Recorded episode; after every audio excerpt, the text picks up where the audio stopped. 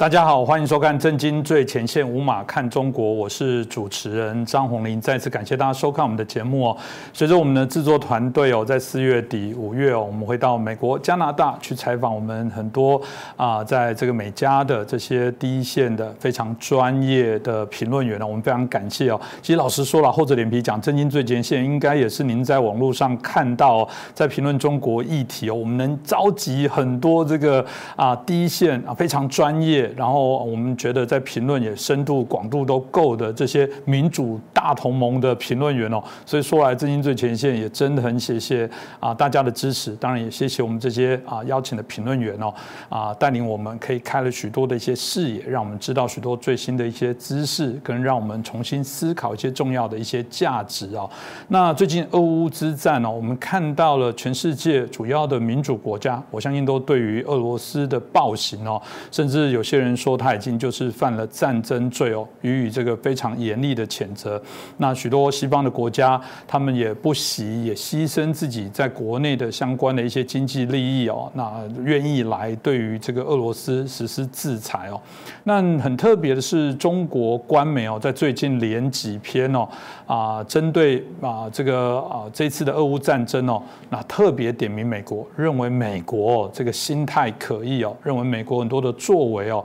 应该值得来做批判，到底为什么这么不寻常的中共连续的官媒哦，这连续的发表了这几篇的一些文章哦，我想我们今天可以好好来解析一下。那接下来我们就欢迎透视中国的高级研究员，也是台大政治系的荣誉教授明居正老师。明老师你好，呃，主持人洪林老师好，各位观众朋友们大家好。是老师要不要针对这个中共哦，这连续六篇哦，针对这个美国的一个批判哦，这为为什么会突然的？哎，老实说了，应该说讲为什么又很。怪，他常常是这么做，但在这段期间那么密集的做，导致好像有什么特别的原因哦？我觉得他们是有特别设计的，当然这不是唯一的一篇了。嗯，呃，前前后都已经蛮多的，然后这个一直表达就怎么样去挺俄罗斯啊，然后怎么样批判乌克兰呐，然后尤其是攻击美国等等。那顺便有时候扫一下台湾。那为什么这六篇文章这样要要特别介绍呢？因为他们自己把标题打出来说，呃，评论之一，评论这一到评论之六，系列的，对，他就他就是系列。他最早一篇呢是三月三十一号开始，标题叫做《新华社俄乌冲突系列评论之一》，嗯，副标题叫做《美国从乌克兰从乌危机中趁火打劫》啊，美国趁火打劫，这第一篇。四月一号是第二篇，他说美国是这个问题不断升级的背后推手，然后再接了一天叫做美国呢火上浇油，再一篇呢说美国是战争的罪魁祸首啊，所以发动战争的不是罪魁祸首，被打的当然倒霉，但是呢一个在旁边看的是罪魁祸首，好，的第四第四，然后第五篇就是美国的冷战思维。啊，最后篇说帮美国摇旗呐喊那些媒体什么的毫无操守，所以连续六篇文章。呃，所以非常有趣的是，俄国侵略乌克兰，他们完全没有谴责俄国，而经常帮俄国讲话，然后言言下之意就是乌克兰是该被打的，但是呢，全世界最坏的是美国啊，嗯，这是很有趣的这个观点。所以你刚才提到了，呃，所以就是其实这段时间来呢，就是战争爆发前呢，他已经影射这件事情，战争爆发之后呢，中共当然就已经或明或暗在说。过去我们提过大翻译运动，也就是，呃，网友们看见中共的这个内外讲话不一致，所以他们说啊，你欺负外国人，多数不懂中文，对不对？那好，我们帮你翻译，所以把中共内部的内宣的那些文章呢，挑这些关键出来，然后很忠实的把翻译成别的语言，啊，英文、法文、德文，什么俄文，什么各种语文都有。然后呢，两篇文章就原文跟翻译文呢，都照相了剖出来。让他看说你真的在说什么，所以看得很清楚，就是中共这动作呢是一系列的，并不是突突如其来的。嗯，其实大家呃，我们刚刚也提到，这真的是很怪异的事情哦。这个说这个原来俄罗斯打乌克兰是美国在后面操作，那听起来哦，原来这个俄罗斯是美国的政治代理人吗？这个听听，我觉得听起来真的都是逻辑不通了。不过他特别提到美国趁火打劫，我相信啊，不止他对于中国内宣，在台湾也有这个问题啊，会说啊，美国从中惹领。你看最简单的就是他想卖武器啊，你看哇，刺针飞弹，然后这个啊那么多奇奇怪怪的什么啊，所有的这个反舰飞弹，然后未来什么啊这个通讯的啊监测系统、无人飞机，哇，这个看起来就是美国想从中捞一大笔哦。老师怎么看？为什么会认为他趁火打劫？呃，我先说台湾需不需要这些武器？大家自问，我们需不需要武器嘛？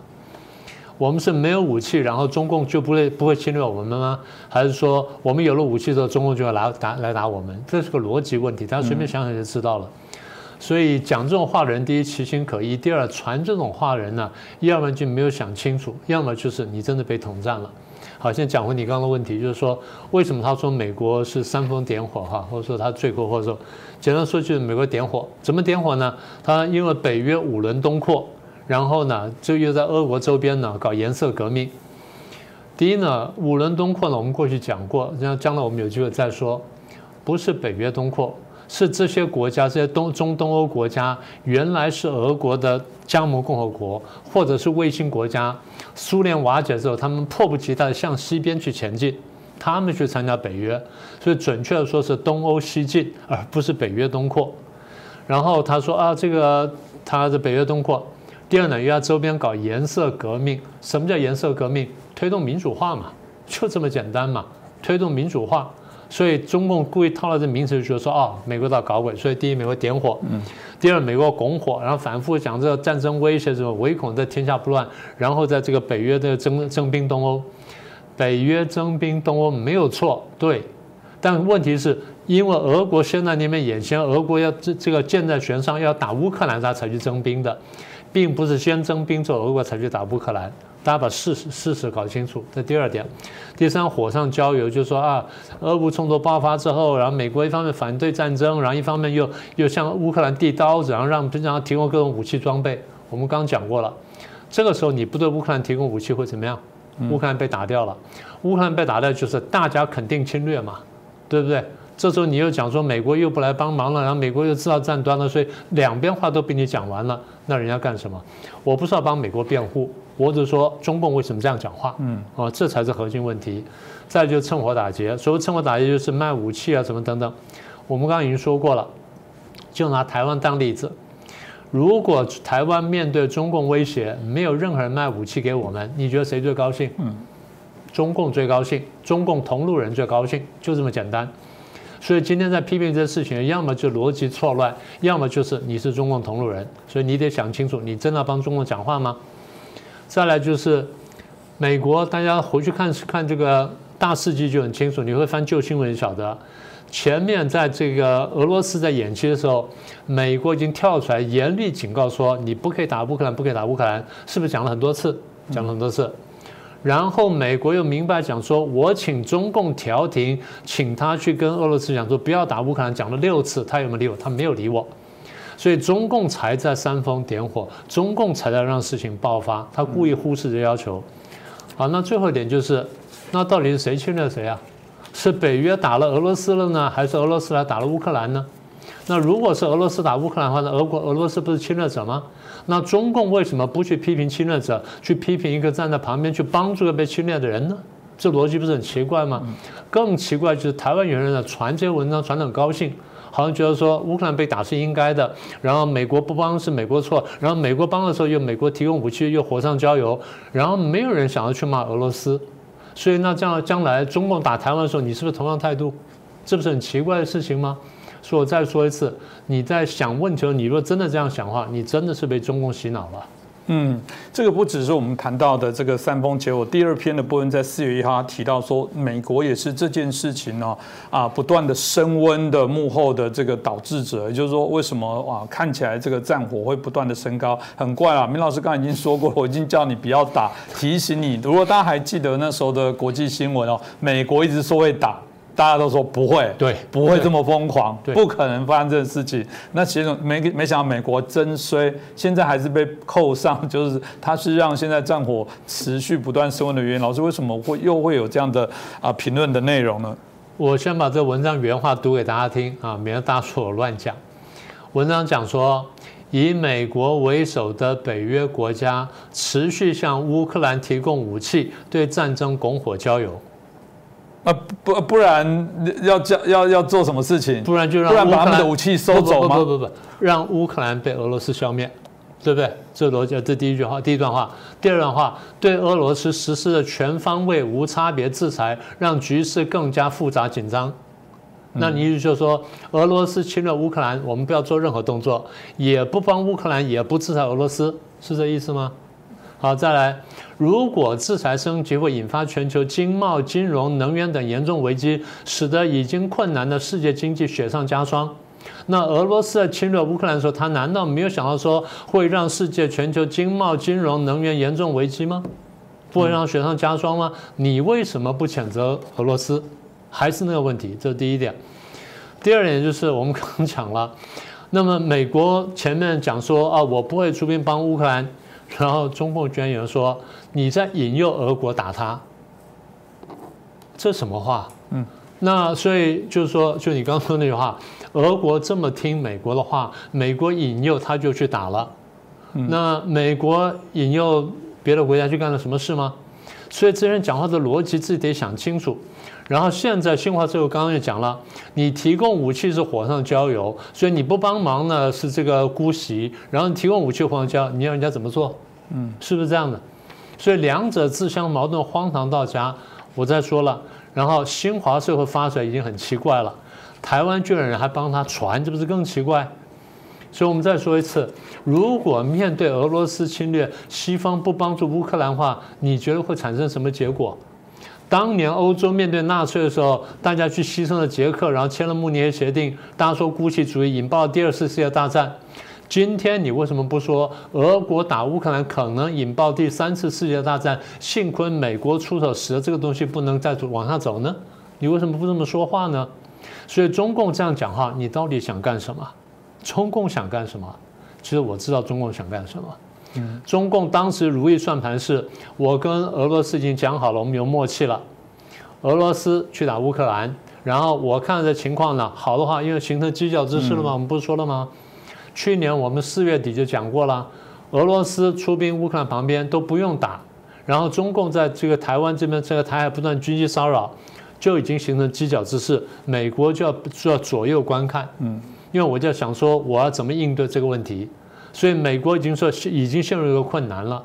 当时我去年我就讲，我说俄罗斯军队后来退去了，我说虽然退掉了，犄角之势并未消除。为什么呢？他的军队可以随时回来，军队只要一回来，犄角之势再度形成。所以我的逻辑就是，一旦俄罗斯做这动作之后呢，中共打台湾机会大很多。嗯，这是我们去年说的话嘛。所以今天中共生气，就是美国怎么做都都不对，为什么呢？你如果前面俄罗斯打赢的话，中共绝对不会怪美国不出兵，也不会怪美国不帮助，因为他就希望你不帮助。所以中共的如意算盘什么呢？俄罗斯去打乌克兰，然后你美国不帮忙，欧洲被吓到退让了，然后呢，俄罗斯顺顺利的就把乌克兰打下来了。当俄罗斯顺利把乌克兰打下或打到一半的时候呢，中共看你欧美退让，晓得你们好欺负了，我来打台湾，你也不要插手。这中共的如意算盘。现在为什么这样批评美国呢？简单说，如意算盘扎掉了，破了，没没办法了。所以现在呢，怎么美国怎么做都不对。简单说，反映了他内心的小算盘的计算。如果照老师刚刚逻辑，或者我们刚刚提到中共所说的一个话术哦，他说都是你美国，就是没有要这个呃表明要这个协助来乌克兰，而导致俄罗斯来打，那美国应该现在宣布一定会来帮助台湾，会不会中国人就不打了？就是你会发现他的 逻辑是非常错乱。但我们看到在四月三号，哇，又加码了，他们又说这一次还是一样，这个战争主要的部分还是美国，美国还是罪魁祸首，特别是当提到。老师刚刚前面有提到啊，认为这个所谓的北约东扩的问题，而造成俄罗斯很紧张，让他有压力。其实我一直对这东西搞不大懂啊，因为以北约是一个防守的性质，当有人说我要做好防护我自己，你的压力到底是什么？他又不是拿东西要去打你，他只说我要做好保护我自己。然后你既然很生气，他要保护自己，就像有人呃家里装了铁窗。然后你好生气说 你怎么可以加铁窗啊？那那不然呢？我又不是加机关枪对着你加。所以老师为什么又就四月三号又说这个呃俄乌战争罪魁祸首就是美国？你刚刚讲的比例原则让我想起来一件事情，那个孙悟空啊，那个不是后来被关压了那五指山底下吗？然后一压就压了五百年嘛。好，那这个故事就就这样流传下来了。大陆上也说有个小偷呢被抓了，抓了之后呢，这偷东西也被抓了。他说啊，我才偷这一件衣服就要被判十年。法官跟他讲说：“你忘记有个猴子偷了蟠桃，就他妈关到山山底下五百年吗？啊！所以你说比例原则，对比例原则。我们再说一次，对你说北约东扩威胁俄罗斯，我只问一句话：北约有没有打过你？没有。嗯。北约有没有打过别人？北约有打过仗，但是北约出手吗？不是。请各位看，这么多年来，北约出手的时候，都是有国家被打了之后，北约才去帮忙。没有说哪个国家没被打，是北约出手去打人家。今天你说啊，这个北约东扩就威胁你了。呃，人家当初邀请你参加的哦，这第一个，当然不是直接邀请参加北约。当时北约跟俄罗斯建立关系叫十九加一啊，为什么？观察你嘛。你如果行为准则各方面都符合我们的标准要求，价值观我们一样的话，我们巴不得你的参加变成我们的一员。是。俄国也曾经想参加这个欧盟啊什么的，他有过这个想法。为什么？因为俄国自我的认同一直是欧洲国家，而不是亚洲国家。哪怕他有个双头鹰，然后一边看亚洲，一边看欧洲，但他的确自我认同的是欧洲。他的文化的思想啊、根源什么的，他都是更加欧洲，而不是更加亚洲的。所以，当这个欧洲跟俄国关系不好的时候呢，俄国心里是不舒服的。我再说一次，在历史上面呢。我们看到就是欧洲跟俄国呢是相互威胁的，对欧洲有强国时候会打俄国，但俄国强大时候也打欧洲，所以大家互相害怕。但是最近几百年来，你看到俄国被打过两次，一次是这个拿破仑，然后一次是希特勒。但是在这个当中，在拿破仑没有打的时候，在希特勒没有打的时候，俄国是被欺负呢，还是俄国去欺负人家？你光看看十七世纪到十九世纪，俄国领土扩张多少倍就很清楚了。所以简单说，俄国传统是一个非常强大的帝国主义的国家，四面侵略扩张了无所不用其极。当然想回满清末年就好了。尼布楚条约、恰克图条约是明是在清朝初年跟俄国打仗的结果。那为什么跟俄国打仗呢？因为俄国扩张到那里了。这第一个。第二呢，俄国尽亏这个满清满清他们当初的发祥的地方，外兴安岭以南，黑龙江以北，这是满清当时最早发祥的地方，后来慢慢南移，然后移进所谓的中国东北里面来。但满清当时是在这个地方活动的，然后最后呢，这地方然后被俄国拿走了，所以。俄国传统的帝国主义非常强啊！你说苏联，苏联是有没有减少啊？我们上次跟大家说过，东欧的八个国家，波兰、匈牙利、捷克等等，一个个关进铁幕里面去。然后北韩、北越的赤化，加上中国的内战，哪一个跟俄国扩张没有关系？当然，苏联时候俄国扩张加了共产主义的元素在里头，但它毕竟还是一个非常扩张型的帝国主义啊，这大家都都公认的。好。那这篇文章，这些文章讲说啊，问题要推到一九九零年，也就是苏联九零年、九一年，也就是苏联瓦解的时候。对，苏联瓦解的时候，你看到是北约向东扩，还是原来参加苏联的这些加盟共和国或周边的卫星国，在苏联瓦解，然后俄国力量衰退的时候，迫不及待向西边去逃命呢？你得看清楚逻辑关系。对，时间是一九九一年，但逻辑关系你得搞清楚。所以讲这些话。中共不是不知道这些历史，中共非常清楚这些历史。那为什么讲这些话？为什么颠倒黑白？为什么这个闻过是非？简单说就是你刚刚讲的，想帮自己先做铺垫，想讲说将来我干什么事的时候，你们不能谴责我，你们批评我。所以讲到现在，大家看看，俄国是罪魁祸首呢，还是美国是罪魁祸首？嗯，很清楚了嘛。那既然你中共这么清楚这段历史，你跑去骂美国是罪魁祸首，那你不是有问题吗？所以我上次讲，我说会来，如果是一个好警察，会来骂好警察是坏人的那个人一定是坏人，这逻辑就这么简单。所以罪魁祸首的事情，我想应该讲清楚了。嗯嗯。这个我想啊，明老师刚刚所提到的部分，我就想到我们一直在谈到这个北约东扩啦，哈，或者是我们看到的这个是东欧这个往西进啊。其实我觉得老师刚刚讲一个重点，不能叫西进，应该叫东欧西逃，根本就是逃啊，那个哪有进？那个迫不及待的想要走，这可以理解了。接下来的部分我们就请教老师哦。接着他下一篇文章就谈到美国有冷战的思维哦，嗯，这从从何而说呢？简单说，就这么多年来，中国一直指责说美国冷战思维啊，譬如你北约东扩就冷战思维，然后你继续扩军冷战思维等等。大家很清楚了，我们其实刚刚也说到了，大家如果上网去看看大陆的媒体哈，你看懂中文你就知道，中共这段时间这几个月来一直在挺俄反美，这立场是非常清楚的。中国官方文宣如此，所以他对外讲说啊我是中立等等，但他对内宣传呢，他很明确在挺俄反美。所以刚才讲说，不是大翻译运动嘛？大翻译运动就把他那个画皮呢完全揭开了。那么也就是说，大家看穿了中共反美跟反对普世价值。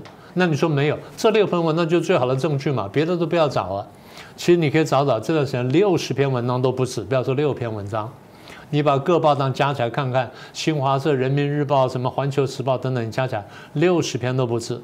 所以反美反普世价值呢，是最明确的中共的立场。所以也就是那反美反普世反反普世价值，所以他在觉得说你有冷战思维，为什么？因为你中共有冷战思维，你中共从头到尾就想说我要把美国打垮，这就在你们的教科书、你们经典上说的呀。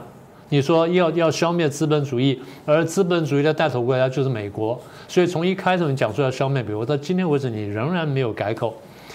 呃，所以对于这个说冷战思维呢，我只有一句话：做贼的喊捉贼，就这么回事儿。嗯，那接着下一篇的部分，我们看到啊，这篇文章开始有把啊台湾牵连进去哦。他当然提到了还是美国抹黑啊，干涉这个内政啊，特别谈到如呃怎么把这一次的这个乌克兰的战争被入侵的部分跟台湾画上等号哦，或者啊扣上了一些关联哦。所以为什么中共会在啊发表这一篇，把台湾都给卷进来了？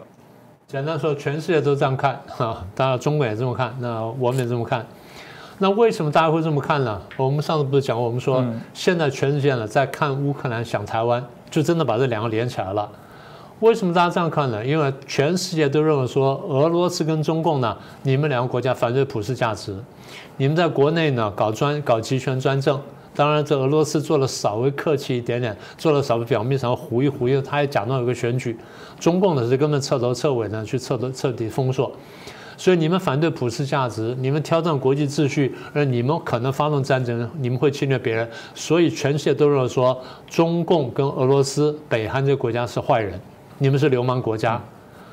呃，你说啊，这样太不公平了。这我们一直不是这样子。可是从我们呢讲说香港问题。香港问题，中共这样一动作，大家说你是在反普世价值。香港人是非常平和的施行基本法上给他的示威游行的这个权利，那为什么不可以？因为你们是未报先政之后，然后无差别的打击之后，那老百姓才开始反抗的。就简单说呢，那那是官逼民反。那么这种镇压普世价值的做法，那国家别的国家当然说你们是坏人，所以你说廉洁那是很正常的。事实上，我刚刚讲，我说中共自己也在连接啊。中共怎么连接呢？这么多篇文章呢，在讨论俄乌战争当中呢，其实有个很主很重要的主题，大家上去看就晓得了，就是我们中国啊，中共，我们中国能从俄乌战争当中从学到什么教训？学到什么教训？我简单跟大家讲，如果我们要打台湾的话，第一要先断网啊，怎么断？怎么剪到四条电缆，然后断了你就断了百分之九十五的对外的通路通信联络。第二，要发动斩首行动。把台湾的这党政军高层呢先杀掉，这样你这群龙无首。然后第三呢，我们要速战速决，绝对不能像这样拖久拖不决。然后第四呢，阻止外国的干涉，尤其是美国人、日本的干涉。第五呢，我们要想办法策反台军的将领。然后第六，万一这个都不成功，我们要准备核子战争。所以你说中共有没有廉洁？嗯，中共是不是在做连结？中共自己讲说，我从俄乌战争当中学到教训，将来怎么打台湾？你是不是在连结？你在连结嘛？你天天在这连结，所以我们大家当然看见了，我们当然把它指出来。我们要不指出来的话，难道就像前面开头讲的一样？哦，这个乌克兰被打了，大家不要去帮乌克兰，免得火上浇油，免得我把事情搞得更加复杂，所以让俄国把乌克兰消灭了就好了。你中共想的就是你来打台湾的时候，大家都要插手。这个就是你心中真正想的关联。嗯，那最后的部分是不是老师也可以针对这六篇文章？刚刚提到了不止这些啊，只说这一段期间他很密集的连续的发表。我必须说，这个中共的官媒大家都知道，就是党的喉舌的机器，那基本上就等号是党，所以这跟我们一般你可能习惯在自由民主国家某某这个大报社它的社评，也许还保有一点独立性，不大一样哦。所以老师，我们应该怎么看呢？第一呢，我想几个简单结论吧。恶人先告状嘛，这个也很清楚了。第二就是从头到尾，各位看到我我刚刚讲东西，各位可以上网去查证的啊。就是说谁先谁后，谁先谁后，大家上网去排时间就知道了。所以如果说真的像我刚刚讲的话，那中共所作所为跟他讲的话呢，扭曲事实，颠倒黑白。那为什么扭曲事实、颠倒黑白呢？因为他害怕美国。为什么害怕美国呢？因为他晓得美国带领的这个国家，即便不是完全公正，但基本上他们遵循普普世价值。对我们遵循普世价值，我们难免有做错时候。但就像你一再讲的，民主国家跟民主政治有自我调试的能力，我们可以自我改善，可以自我改正。然后自我改正不了呢，我们有外部监督能力。嗯。公都盟啊，什么跟报社了，什么等等，跟媒体，这不就是监督能力吗？网络是监督啊，而大陆是没有的，大陆是一家的，所以各位看到新华社发的这六篇文章，各报开始转载，各地方就开始就呼应，讲来讲讲来讲去是没有不同的声音，嗯，这才是我们担心的。所以中共的反美呢，很简单，因为他晓得他站在历史的错误面，所以他反对正确的一方。我们不是说美国什么都对，我们只是说在这件事情上面，美国基本上是对的，而中共呢，你走的是错的路。嗯，这个我想蛮重要。呃，之前我们有几期也在问一个问题哦，就是说透过这一次的乌俄的战争哦，到底中共会不会学到教训？哎，讲到学到教训这件事情，有两个面向，有一种是说他本来起了道心哦，发现这个呃贼人被抓了之后，然后名誉家庭受损，突然发现说不不，我还是中规中矩哦，人哦还是这个赚钱要赚的心安理得，哪怕只赚一块，但花的爽快跟这个安心哦。有一种是说哦。原来这样会被抓，哎，下次我要小心一点。显然那个凌晨几点他们还没睡，下次我就要再晚一点。哦，原来没有把风那么危险，下次我要增加把风。嗯，大家想一下，中共在这一次的俄乌战争到底是学到什么事情？是学到真的要成为国际良善的一份子，还是？进化的坏人，然后所以我觉得值得大家好好来思考。我想这是我们在节目当中不断的，真的要唤醒大家。其实我觉得那个大翻译运动也是这样的事情，是要厚着脸皮说，明老师已经好几年前就在做大翻译的运动了，只是我们现在呃透过了更多的人网络的方便，把这个中共内部人民的想法真实来呈现。因为人民真实的想法，自然就会去姑息他的政府。某种程度，我觉得外部太浪漫幻想的。这这些政客、政治人物或者其他国家人民就可以知道这个国家基本的态度什么。过往我们有些老师也提到说，啊，在看一个国家，我们在谈到以前东欧的转型来讲，从政治的转型、从经济的转型，最重要就是社会的转型。如果这些人民姑息他的政府，那我觉得没救。我觉得我必须说，啊，中国的呃呃观众朋友，如果你有在看，你们当然有责任，因为政府虽然说不是你们选的，但我必须说，绝对是你们养的，跟你们惯的。如果没有办法再有内部反思的一些力量来讲，我觉得可能大家不只是外面的人会因而水深火热，我觉得同样的，你们在这个环境里面，永远包含你，包含你的子孙，世世代代永远都不得翻身了。我想那个是一个非常悲惨的事情哦。今天就再次谢谢明老师，也感谢大家的收看。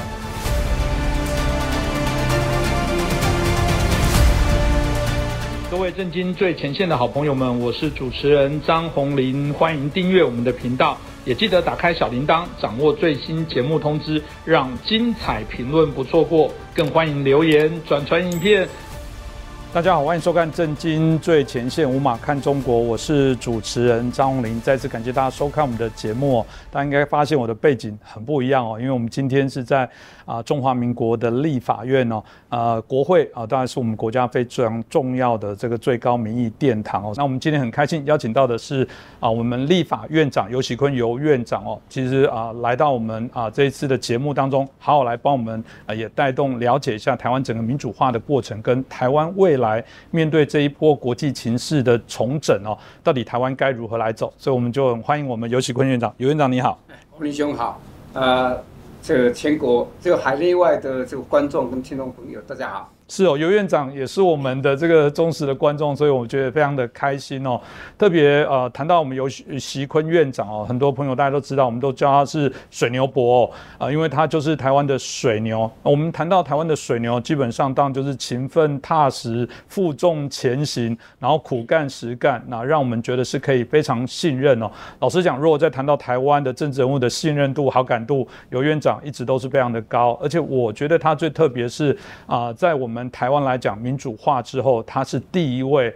啊，曾经也担任过行政院长，现在是担任立法院长，行政立法都担任过院长。我相信在做这些国内的相关啊政坛啊议题的调和顶难的部分，那个功力更不在话下。那所以我们今天啊特别让你来请教他。其实，在整个现在看起来啊，整个国际情势的一些转变哦，台湾突然变得让国际的人见度非常的高，大家突然好奇台湾到底是什么样的一个地方。发现了解台湾整个政治经济的发展史之后，大家都会非常惊呼说：“哇，台湾真的是一个啊民主化国家发展的一个非常好的指标。”而且台湾在整个四十多年的这些民主发展过程当中，要说来，尤院长就是在这过程当中完全的经历过他的从政资历，刚刚也提到过，非常的完整。他也一直对于台湾的一个民主深化的部分，这个以自己秉持一个水牛精神哦，持续来推动台湾的民主化。我觉得趁这个机会，应该是好好的来。分享一下啊，台湾在民主化推动的，我们认为啦，我觉得称奇迹也不为过。那院长又是刚好经历过那个非常苦难辛苦哦，我必须说，可能我们现在看到的都是光鲜亮丽的成果。呃，早期我每次看到那些呃，为了台湾民主自由推动过程当中，哪怕是多讲了一句话，哪怕多是多争取了一些。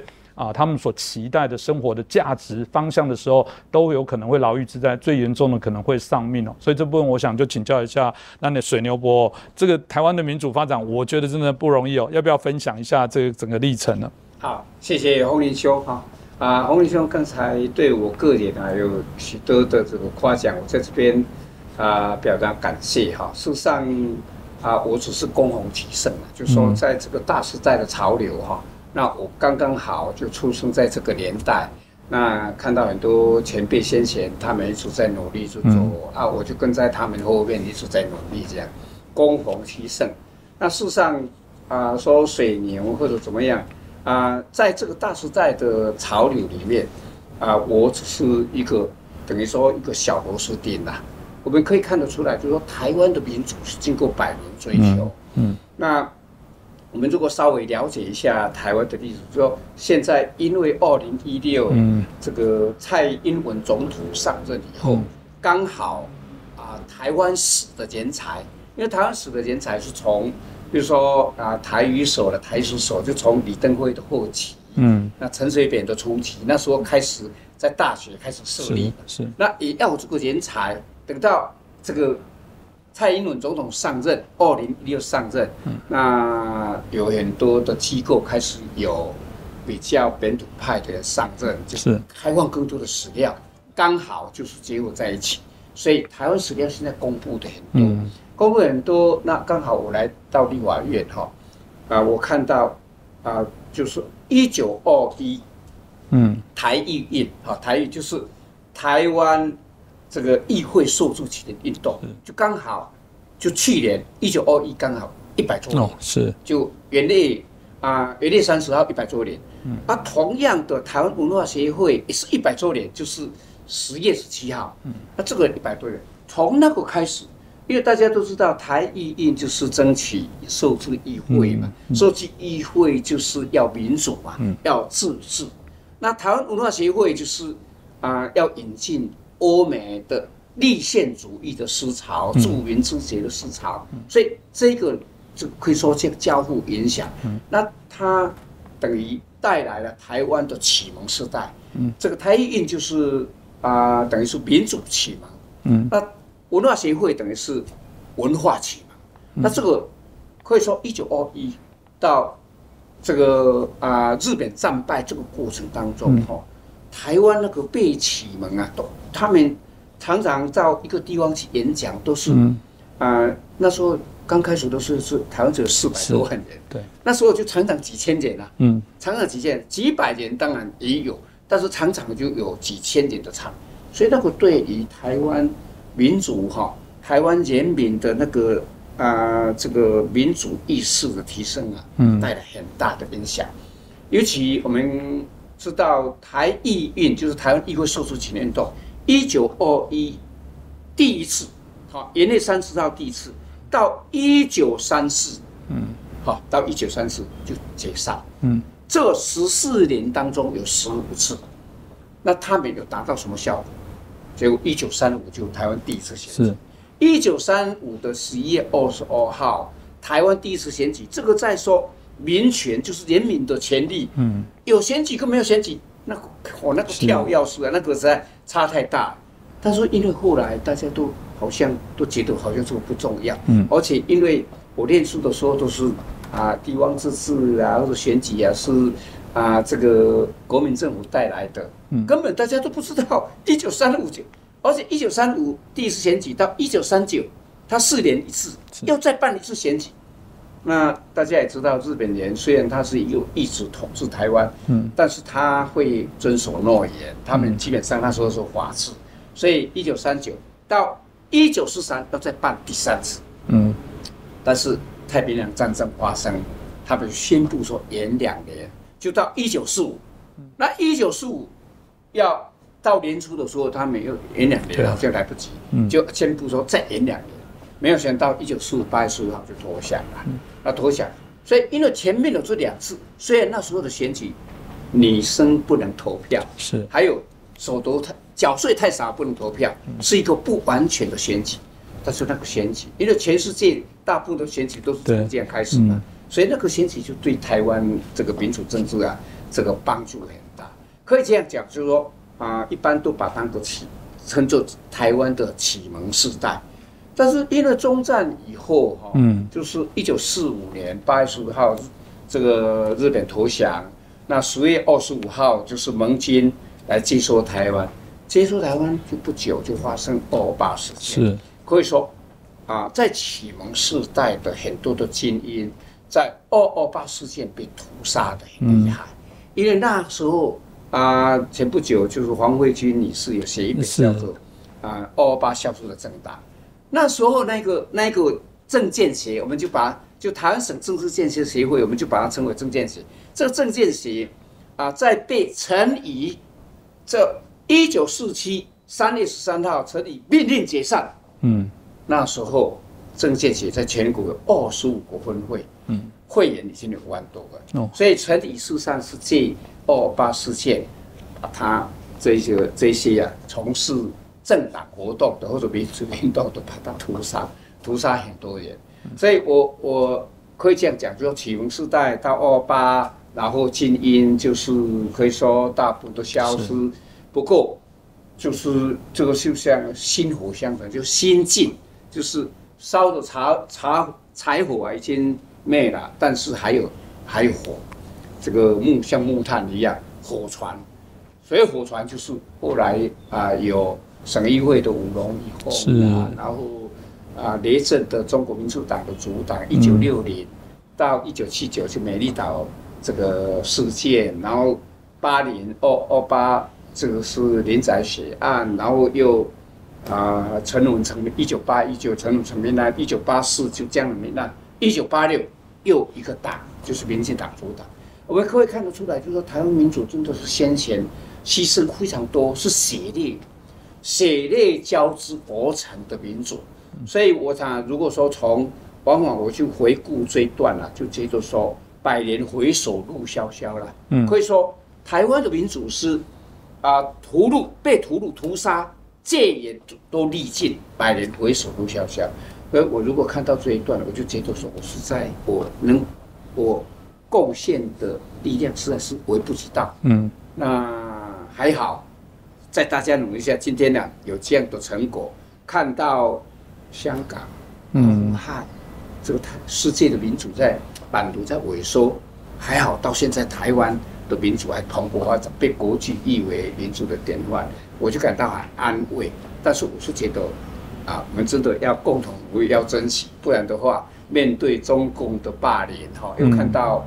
乌克兰现在被俄罗斯入侵，是真的，这个民主是得来不易的。嗯，应该大家共同来防卫，要守土卫国，一定要珍惜。是哦，这个院长刚刚提到的部分，我觉得让大家可能如果不是经历过台湾过往我们谈民主化的过程的感受不会那么深。所以，温同意院长讲的，民主还是很脆弱，民主不会从天而降，民主不是呃都是表象。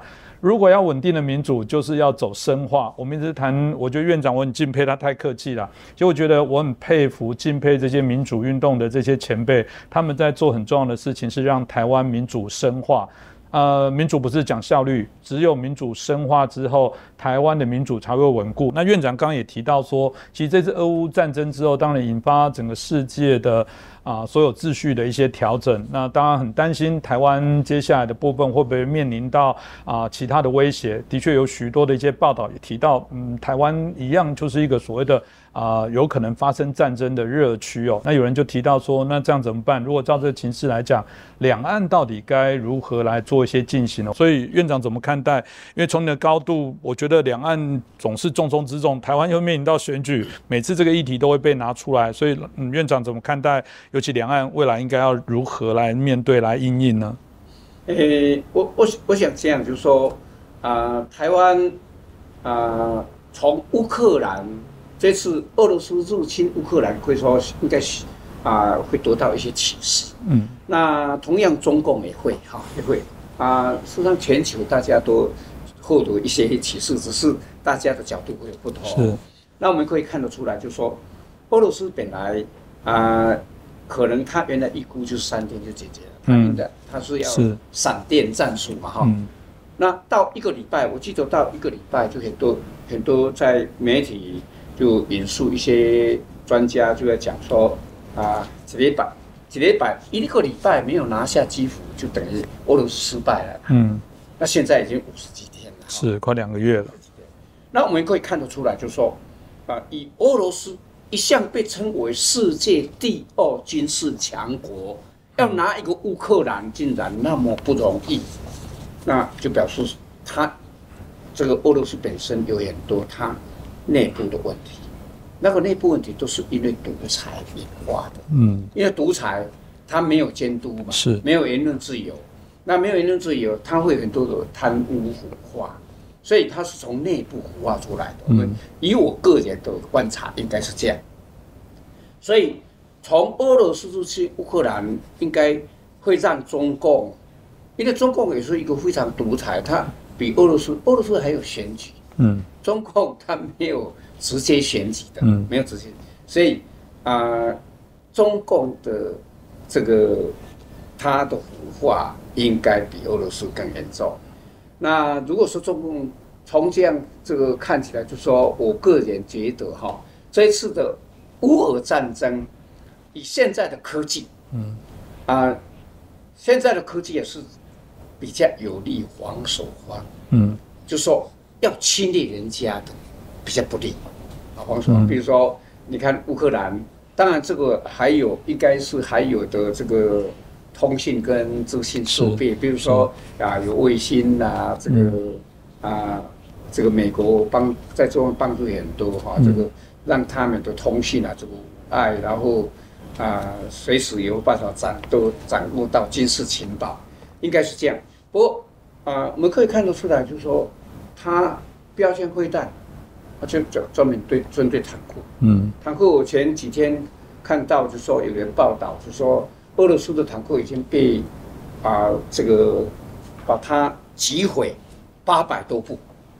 那次针会弹就打飞机，嗯，是针针对飞机啊，针对直升机的啊这个，所以我们可以看得出来，它这个对防守方是比较有利，从这一次看起来，对攻击方是比较不利的。嗯，那那由这样来看，以乌克兰因为跟俄罗斯是这个土地是密接，所以他要入侵非常容易。那中共要入侵台湾，都要渡过台湾海峡，还要登陆。那我是觉得跟乌克兰不同的地方是，台湾有海峡天险。嗯，它海峡天险，过去我当行政院长的时候，那时候陈水扁先生当总统，那时候的战略是决战境外。因为陈总统他是他是希望，如果发生战争，应该要想办法让台湾人的生命财产获得保障，嗯，不要伤及到我们生命财产，所以就在海峡那边就把它歼灭了。那后来因为中共他一千多颗飞弹针对台湾，那已经我们已经慢慢就没有办法决战境外。是，那没战境外，但是如果说有可能的话，我们还是啊有空优，那想办法歼灭在海峡。嗯，那如果万一没有办法，没有办法那怎么办？他绝对会抢滩。那台湾把本岛现在目前适合抢滩有十四个地方，不过四个十四个地方哦，它事实上啊。就依然就有三个地方，它是啊十四个地方可以分成差不多五个地五个区段，嗯啊，比如说南岭平原或者啊台北跟桃园这一段啊，或者嘉义跟这个台南那一段，那高平那一段，所以它能够能够登陆的地方事实上有限，嗯，比如说花东就花莲那个苏啊断来也没办法，断来它根本就没有办法，嗯，所以它事实上是有限。那有限的，我们要防守就会比较容易，那比较容易，所以他的抢滩，你现在我们看这个乌克兰，他就表现会等着等着你坦克要上来。那他如果是在海上的话，那我们的雄山这个世界闻名了。嗯，这个那像这一次俄罗斯的莫莫斯科舰那个海啊那个海王星两两颗飞弹，它就完蛋了，七亿五千万美金就没有了。是，所以可以看得出来，就说啊中共。他要侵略台湾，并不不没有那么容易。但是我们如果单单靠海峡天险跟精备的武器，我是觉得不够。嗯，啊，我们应该要怎么应对？那我觉得应该把台湾精神找回来。什么是台湾精神？台湾精神当然大都大家都知道，过去渡过黑水沟啦，冒险患难啦，披荆斩棘啦，哈，这个啊悲天悯人啊，就说有同情心啦，大家合作啦。啊，开拓者的精神，这个都是，嗯，不过啊，我是觉得台湾精神在以卫战争的时候，嗯，那时候表现非常好，比现在乌克兰人表现更好。那为什么呢？有什么证据呢？因为啊，大家都知道日本来接收台湾，它是在一百二十七年前，就一一八九五年的啊，这个。以未以未年的四啊四月十七号签马关条约，五二九他就从原辽登陆。他说他登陆，他不是那时候不叫侵略，他是符合国际法规定哦。因为主权跟领土的移转要依据国际条约，它是有马马关条约为据，所以它是师出有名，跟现在俄罗斯侵犯乌克兰是不能相比的。嗯，它是日本是师出有名。俄罗斯是师出无名，所以它俄罗斯啊，日乌克兰这样反抗，这个很有道理。但是台湾那时候民众，人家师出有名来，我们是比较没有正当性，就说国际比较不会声援你。是。同时，因为是接收，因为是清国把台湾把它卖掉，嗯，叫做割让，是事实上是卖掉，啊割让，所以。这个台湾的政府的政府就崩溃了，所有当官都逃掉了，那台湾没有国军啊？乌克兰现在有国军，台湾没有国军，也没有精良的武器，没有没有政府，没有国军，没有精良武器。但是他五二九登陆，到攻入台南城，然后台南城平定以后，那个台湾总督打一个电报，嗯，给日本中央政府就内阁。向他报告是全岛西雨平定六个字，就是说他当然里面有一篇文章，最重要的是那个，就是说台湾全岛我已经平定了，这样花了多少时间？他是到十一月十八号，五二九到十一月十八号是五个月二十天呢。嗯，乌克兰三天人家就称赞的不得了。七天，全球的人都非常赞佩、钦佩乌克兰人，说哦，这乌克兰这么厉害。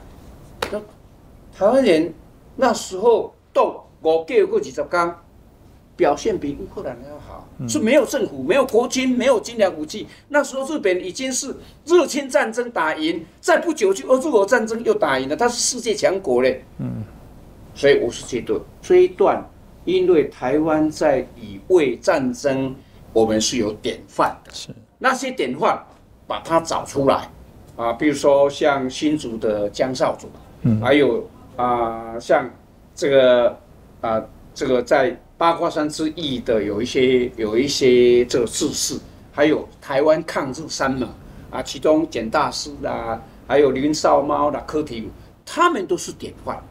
那事实上，在五个月二十天以后，虽然他讲说平定，他这个十月十十八号。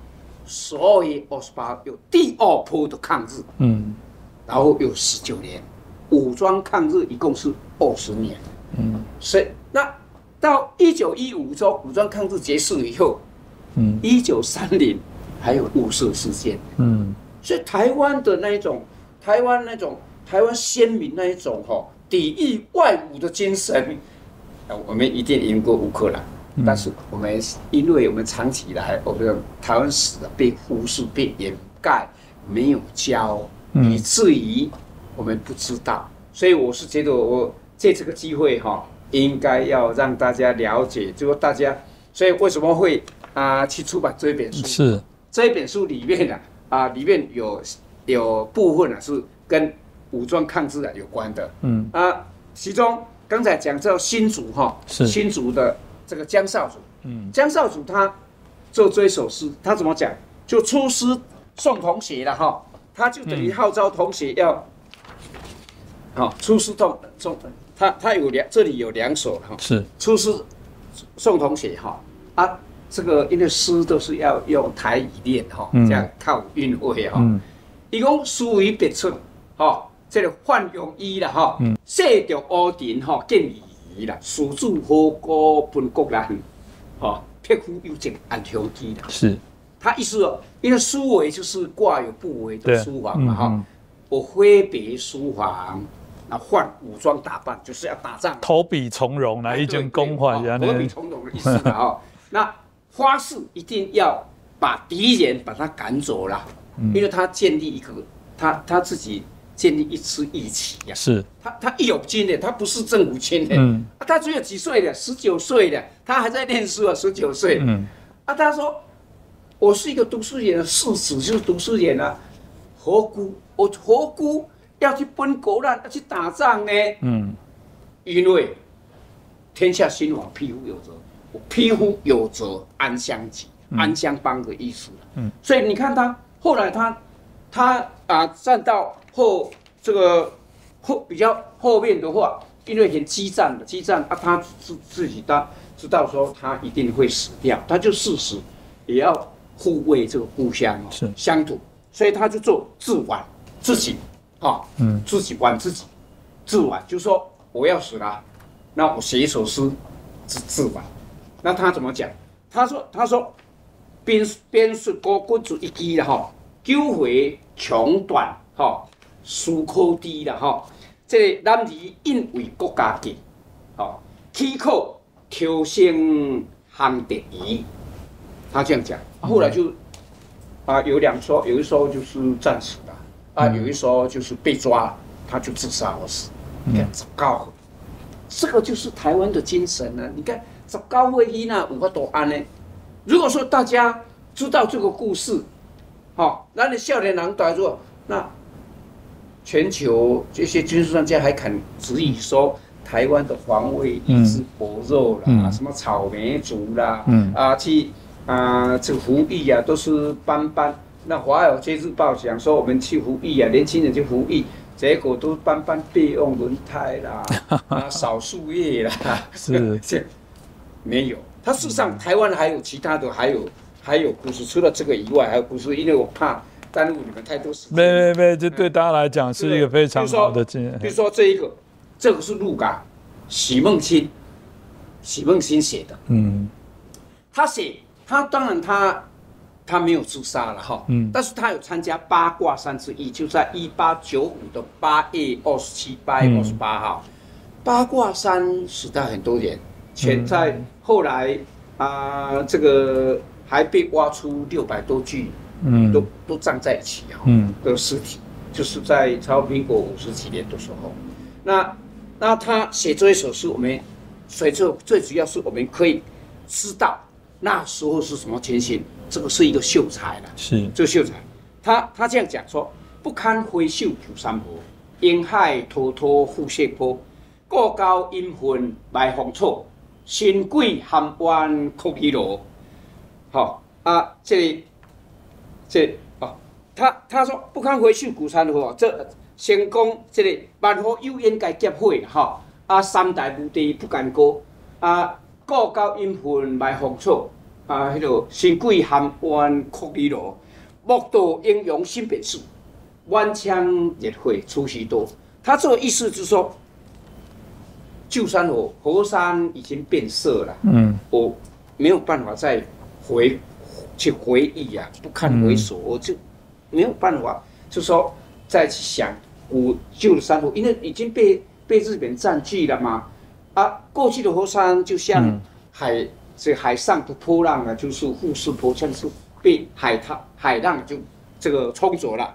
然后他讲说，那时候呢，八关是八关山之一的时候，那时候万户就是看到的人家，家家户户的意思，有烟。因为过去不是烧瓦斯的了哈，嗯过去是烧木材啦、稻草，是，所以会有炊烟，炊烟袅袅，那个是很漂亮的哈。呃，这个他说万物有烟，结果都是结火啊，都是啊，这个在打仗的火啊，被焚毁了，房子被焚毁哈，都这结火。三台无地不干戈，三台就是台湾，就台北、台中、台南，就是过去他三台就讲说前台的意思。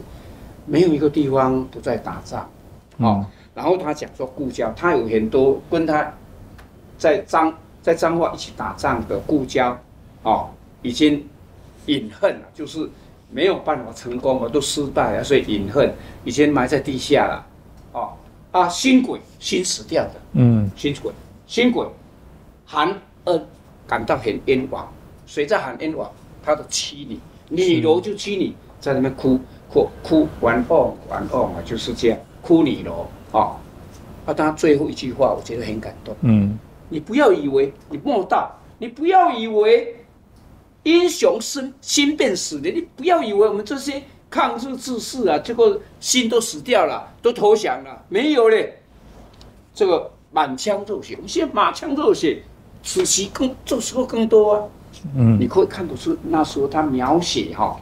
描写台湾那时候的这个志士哈，那再来就说那个刚才讲说抗日三猛哈，这个简大师，这个调简大师，我从小念书哈，英雄都是中国，嗯，不管戚继光、郑成功、这个文天祥、叶伟都是中国，台湾没有一个英雄，嗯，我们教书没有个英雄说台湾是从台湾出生的没有。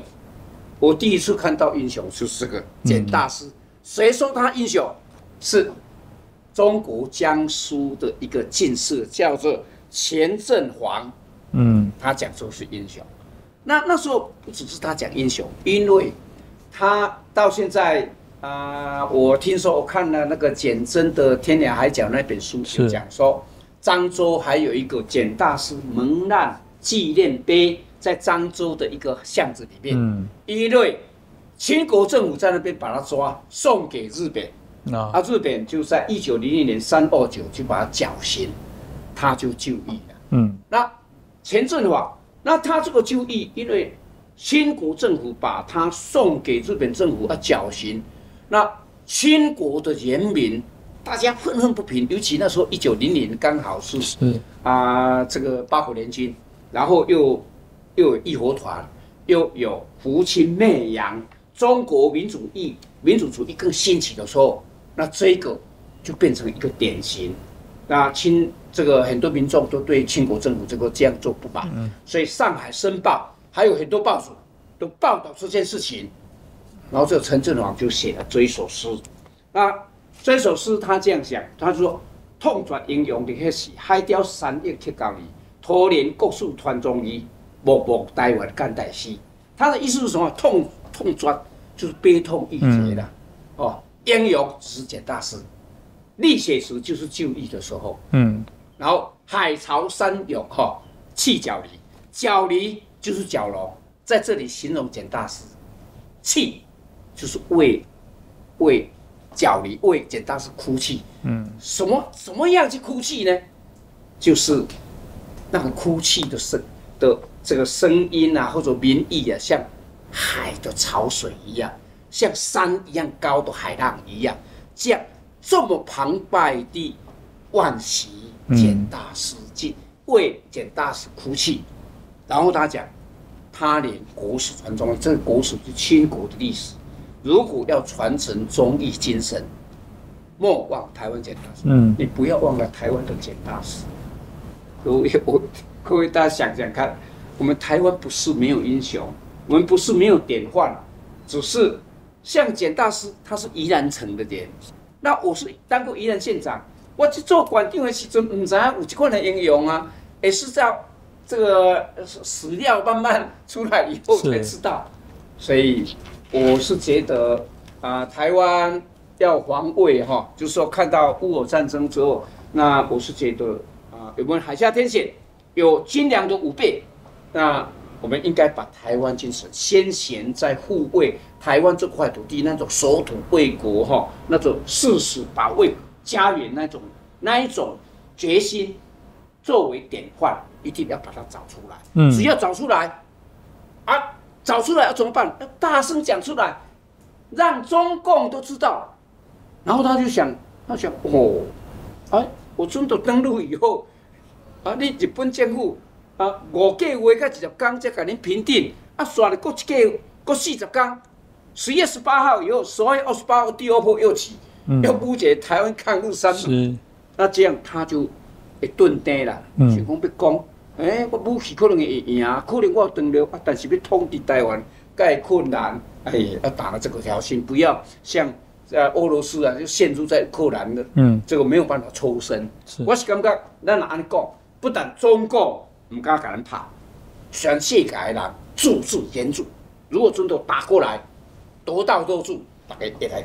去支持乌克兰的感恩机器。是我刚刚刚院长提到的部分，大家应该感受到院长这个台湾人的这种底气跟精神哦。我知道院长很努力的啊，在就任之后，其实，在就任之前，院长就很努力在做这种国际的串联。当然，因为现在有国会啊，我们的这个院长的一个高度，也在做这些全世界民主国家串联。我觉得这也是台湾的机会，所以。呃，台湾也历经过，真的是啦，这几年，我想好多国会的这些啊议员。啊，甚至议长都来到台湾来做参访，然后国会之间的交流越来越紧密哦。所以我想趁这个机会，当请教院长，我们在针对有关这些国会外交的部分，未来有什么样的一些想法？当然，还有一个是很重要的是，你得贵体当然一直在强调，我们希望让台湾啊，我们怎么样走向国家的正常化了。我必须说，当在谈到让台湾正常化，我想院长在谈到一个台湾如何在民主深化，如何让台湾的民主更为稳健。刚提到的这个地基打的怎么更深哦？所以这个不管是国会外交的台湾民主怎么样在健全深化，就请教一下院长。呃，我这样啊，就是说啊，刚才洪林兄有提到，就是说这个我们跟国际就是国际交流，然后啊要什么合作？这个我看就是说，嗯，事实上现在全世界已经有隐隐约约，虽然没有。正式定条约，但是它是有一个民主同盟在，嗯，就是说民主国家支持民主国家。尤其看这一次乌克兰，它虽然没有参加欧盟，没有参加北约，啊，你看北约的国家愿意支持他，对。啊，这个欧盟或者说啊美国，大家都支持他嘛，可以看得出来，这个就隐隐约约，虽然没有条约，但是大家都会来帮忙，那就是所谓啊，过去我们先前讲的是多道多助嘛。所以台湾事实上也是民主同盟国的一员。嗯，所以在啊，我来这边两年多以来，就是像啊一些国会议员啊，像前不久瑞士、瑞典啊，啊，在之前有这个法国，那更早有捷克的这个韦德奇参议院议长来，啊，还有啊，这个美国也有，就是说，不管怎么样，就是这么多的这个，他们事实上就是对台湾很肯定，比如说像蓬佩奥啊，前国务卿，是，他就三番两次讲说台湾是民主的典范，嗯，所以可以看得出来，甚至他讲说啊、这个应该台湾建交，包括啊波顿哈，那最最近来的波顿，他已经从他从二零零七年就开始讲，所以可以看得出来，就是说台湾只要我们民主做得好，那我们一定要加强防卫能力啊，不要挑衅。那事实上啊、有很多国家，很多民主国家，他是愿意跟我们站在一起哦。那在立法院呢，啊，这个国会外交或者说做国际的交流，立法院啊、这也是立法院的功能，就国会的功能之一啊。嗯所以现在啊，我们啊立法委员呢，就是说跟各国啊建立这个联谊会，嗯啊，就是交流联谊会。这当然受到疫情的影响哈，有一些啊成立的比较慢啊，有一些虽然成立还没有去拜访嗯，啊，不过啊已已经有五十一个联谊会，是比如说啊台日啊，或者是台美啦，或者说跟瑞典就台瑞啦等等哈，这样。那像这些都是平常就是有啊在定期又不定期的往来，只要疫情稍微比较稍缓以后，比如说像我曾经答应捷克的韦提韦德奇参议长说，疫情是啊缓和以后我会回访。是，回访啊，我看，呃，今年暑假大概逃不掉了哈，嗯再没有去，真的对不起人是家，哦所以，所以现在在想说疫情比较缓和，我们就开始要准备。那至于说国家正常化的部分，因为我们跟其他嗯呃国家民主国家就是这样这样，比如说我们台美的关系很好，台日的关系很好，但是没有外交关系呀、是，那这个到底是什么原因啊？当然，这个它有历史上因素因素哈，嗯啊，大概一步一步来。那啊，虽然没有邦交关系，但是我们的关系呀、这个实质关系啊，都非常的要好。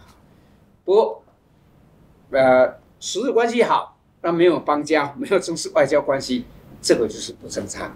嗯所以啊，我记得我二零一七年的时候，那时候通过也就是国啊正常国家决议文，那时候就有把这些做整理啊，比如说宪政体制不正常啊，嗯国际关系不正常啊，国家认同不正常啊，社会公益不正常等等哈、等等不正常。那啊、虽然后来啊我们的领导阶层比较少讲。嗯啊正常国家，但是事实上我们可以看得出来，就说那个正常国家，就国家正常化的脚步是一直在迈进。是，他也许你没有特别啊、看到一步很大的一步，但是它是缓慢一直在走，一直不曾间断，不曾间断。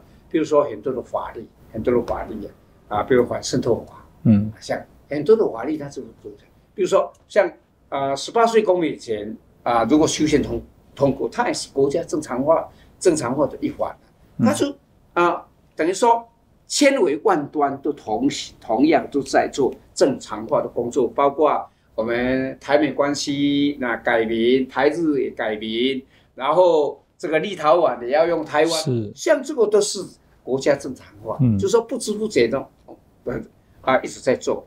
那当然他啊最重要的就是我们啊什么时候会成为正常国家？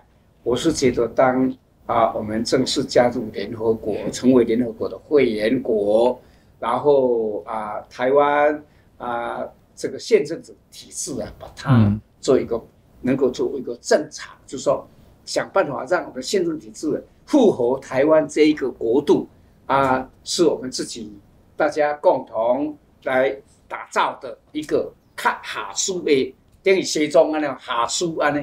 那那时候，一方面联合国接纳我们嘛，是成为会员国；一方面我们的宪政体制都正常，该证明的证明，反正应该咱就是正常。是这个是我们的目标，嗯，继续努力。是的，这本节我刚刚才提到了说，如果你一直谈到正常国家，一下子就抵制这种说法，就是说啊，这就是为了台独。其实，在台湾就算不谈台独，哪怕谈中华民国也不正常啊。就刚刚提到的，有很多国家，我们谈到的一些条件上，在外交上的这些不平等对待了，所以我可以感受到这段时间很多的一些朋友。打岔一下，就说刚才你讲到中华民国。事实上，我现在很多朋友哈，嗯，他以以前他就是是中华民国派，嗯，就等华独就对，对，那他都讲过台独，嗯，那现在说，哎，啊，现在台独跟华独有什么不同？不一样，在至少在中共那边讲都一样，是。都一样，都是。事实上，我们也没也没有什么不同，现在叫中华民国台湾，是。都一样，嗯。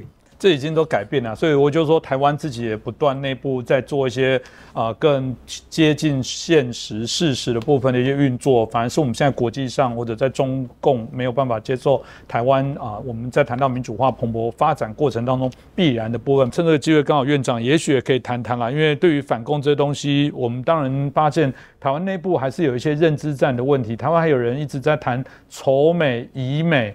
呃，搞得我们有时候都觉得很混乱。我讲在立法院最清楚。有时候我们都会很担心，这到底有没有委员是所谓的敌对势力在这边那种我们谈到的在角色上啊分不清楚，到底他是真的扮演一个公正的监督角色，还是有目的的在打压台湾的整个民主政治的一些发展哦。所以啊，趁着机会，院长有没有什么要对我们这个全球对反共的朋友这边有一些话？那另当然啦，我觉得就您的高度哦，我觉得中共刚刚提到的，他们说来的非常好笑。呃，民进党、国榜又没有真的跟中共交过手，但中共现在却不断的在抹黑。我们在谈到台湾本土的这些啊政治发展的过程啊，所以我想从您的高度，有没有趁这个机会，刚好也可以来分享一下您自己的看法？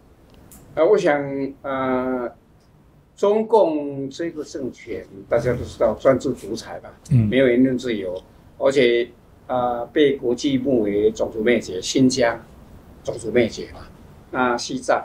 就说新疆、西藏、内蒙跟香港的这个自由民主的人权啊，啊，都剥被剥削殆尽，它是一个迫害人权的国度。那共产主义是绝对不可行的，它等于是人类的公敌的。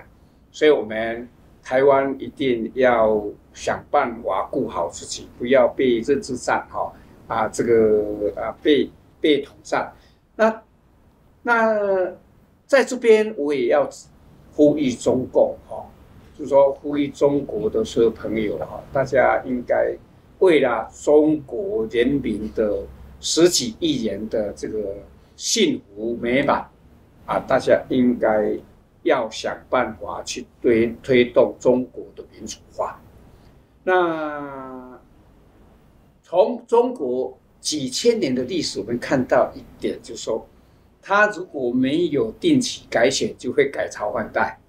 你看这个，啊，秦汉三国哈，啊，这个这个晋南北朝啊，隋唐，这个宋元明清，都是在改朝换代。哎，改改朝换代就是乱了三五十年，嗯那可是奸民生灵涂炭。所以一定要用民主政治来解决，因为民主。民主就会有议会，会有选举。那如果说那个要做政治斗争的话，就是在选举啊，就用数人头代替打破人头。那如果说要政策的斗斗争，主张的斗争，就是在议会。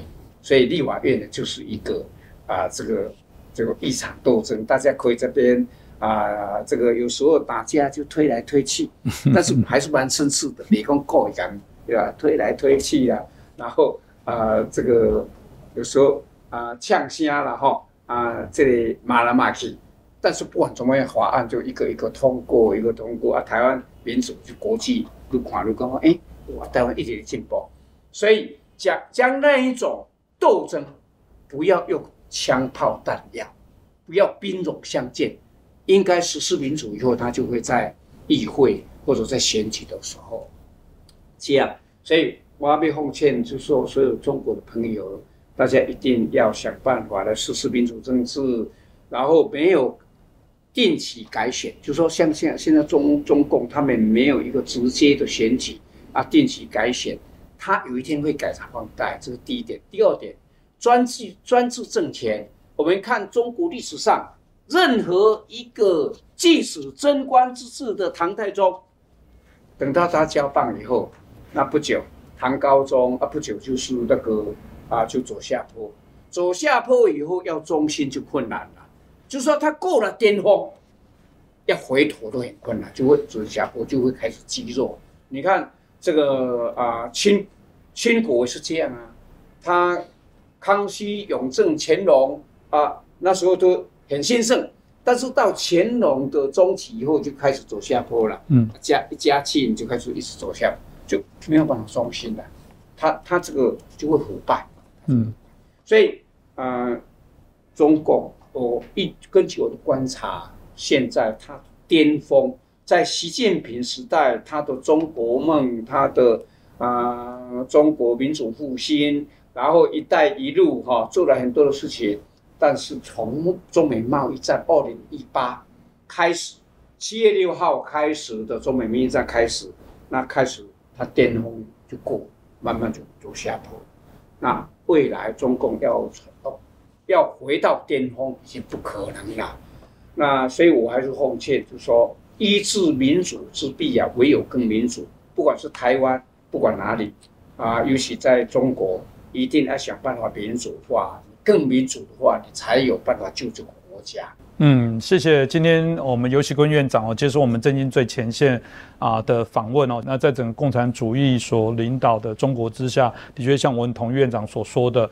可能最好解决中国的方法，还是努力的推动中国的民主化。虽然有人说中国民主化会不会跟俄罗斯一样？俄罗斯也是民主国家，你看他现在还是发起了战争。但我相信呐，总是一步一步来。对我们来说，如果不解决啊中国的一些问题，不让中国民主化，不帮他们想办法，不止在政治的转型、经济的转型，甚至连社会民主化的转型，我想台湾永远都有一个恶灵哦。解决恶灵的方法，还是努力的推动中国的民主。再致谢谢院长。好，谢谢，谢谢。好，各位大家所来到的地方，就是你在镜头看到的三个字“立法院”。没错，这就是中华民国最高的民意殿堂啊！早期在中华民国宪法里面，我们有国民大会、监察院、立法院哦，都是国会。那当然后来修宪了之后，现在台湾是单一国会，就大家所看到。啊，在里面我们这个每四年会选出一百一十三位立委哦，当然他们中里包含订定法规，然后审议这个国家的预算，包含通过这个啊人事同意权，所以立法院在台湾非常的重要，所以就过去也引发了许多人啊，包含太阳花学运哦对立法院的关注。那当立法院现在越来越开放了，因为他一直强调。啊，是人民的国会，所以这几年立法院其实上网都可以看到他们非常多的资讯。如果呃不管你在啊世界的哪一个角落，其实你现在可以搜寻啊中华民国立法院哦，您都可以接上立法院的所有的相关的啊议事的资料。那包含立委若是这个现场转播，或者是随选的会议记录，或者提了哪些的案子，说过哪些话，就我更骄傲的说，台湾的立法院现在是全世界。最透明的立法院之一哦，所以欢迎大家可以上网了解一下他们。大家现在看到这个部分是。立法院的议场哦，如果之前有关心台湾太阳花学运的时候，那时候攻占的就是啊这个大院的议场，每周礼拜二、礼拜五就是全院的院议会，全院院会大概就是在这个大议场。那整个立法院哦，基本上来讲，有人说古色古香了，也没有错。为什么？这个我们呃原来立法院有许多的建筑的前身是在一九一九年就盖的，当时是台北州第二女高的学校。啊，我们看到这个教室哦，所以立法院 的确有时候你看有些格局看起来会像是学校教室的格局哦。那这也是这几年立法院一直有在谈论说，立法院有没有需要再做迁建，找一个更适合的地方。盖一个让大家在会议讨论上更为方便哦。我是强调，不是为了说什么要享受什么豪华福利的一些环境设施啦。的确，有时候我们发现这种太旧的建筑，在现在尤其是啊网络时代哦，有时候一些视讯上为了要方便或者要开放民众来做旁听，都会受到现有因为教室格局的场地有一些设限哦。所以我们也很期待了，未来立法院也许在整个改建的过程当中。可以啊做一个更理想的规划，然后成为一个所谓的开放的国会，让我们真的很期待政府做到这种全民国会的一个方向。所以这有机会欢迎大家可以到立法院来参观。